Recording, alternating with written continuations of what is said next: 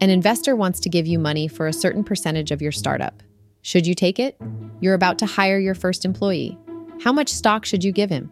These are some of the hardest questions founders face, and yet both have the same answer 1 slash 1 minus n. Whenever you're trading stock in your company for anything, whether it's money or an employee or a deal with another company, the test for whether to do it is the same. You should give up n percent of your company if what you trade it for improves your average outcome enough that the 100 minus n percent you have left is worth more than the whole company was before. For example, if an investor wants to buy half your company, how much does that investment have to improve your average outcome for you to break even? Obviously, it has to double. If you trade half your company for something that more than doubles the company's average outcome, you're net ahead. You have half as big a share of something worth more than twice as much. In the general case, if N is the fraction of the company you're giving up, the deal is a good one if it makes the company worth more than 1 slash 1 minus N. For example, suppose Y Combinator offers to fund you in return for 7% of your company. In this case, N is 0.07 and 1 slash 1 minus N is 1.075. So you should take the deal if you believe we can improve your average outcome by more than 7.5%. If we improve your outcome by 10%, you're net ahead because the remaining 0.93 you hold is worth 0.93 x 1.1 equals 1.023. One of the things the equity equation shows us is that, financially at least, taking money from a top VC firm can be a really good deal. Greg McAdoo from Sequoia recently said at a YC dinner that when Sequoia invests alone, they like to take about 30% of a company. 1 slash 0.7 equals 1.43, meaning that deal is worth taking if they can improve your outcome by more than 43%. For the average startup, that would be an extraordinary bargain. It would improve the average startup's prospects by more than 43% just to be able to say they were funded by Sequoia, even if they never actually got the money.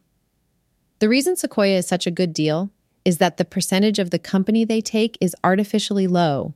They don't even try to get market price for their investment. They limit their holdings to leave the founders enough stock to feel the company is still theirs. The catch is that Sequoia gets about 6,000 business plans a year and funds about 20 of them. So the odds of getting this great deal are 1 in 300. The companies that make it through are not average startups.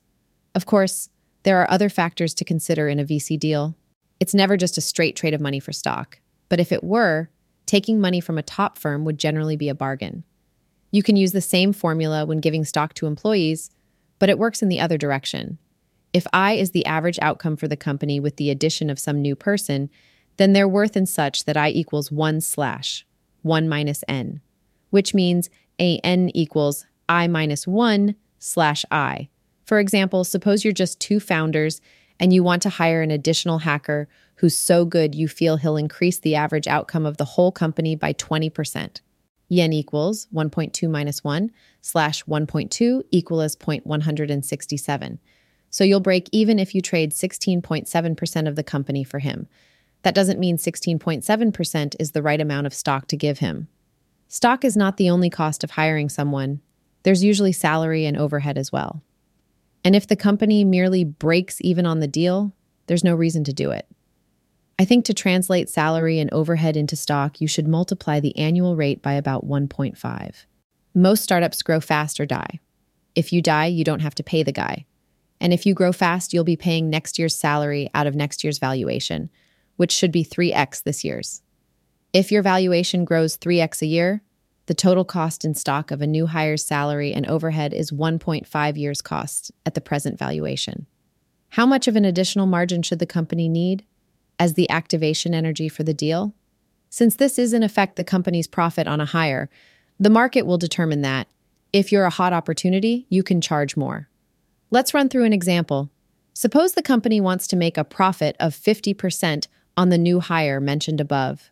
So subtract a third from 16.7%, and we have 11.1% as his retail price. Suppose further that he's going to cost $60K a year in salary and overhead X 1.5 equals $90K total.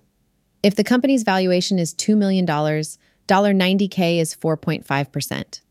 11.1% minus 4.5% equals an offer of 6.6%. Incidentally, Notice how important it is for early employees to take little salary. It comes right out of stock that could otherwise be given to them. Obviously, there is a great deal of play in these numbers. I'm not claiming that stock grants can now be reduced to a formula. Ultimately, you always have to guess. But at least know what you're guessing. If you choose a number based on your gut feel or a table of typical grant sizes supplied by a VC firm, understand what those are estimates of. And more generally, when you make any decision involving equity, run it through 1 slash 1 minus n to see if it makes sense. You should always feel richer after trading equity. If the trade didn't increase the value of your remaining shares enough to put you net ahead, you wouldn't have or shouldn't have done it.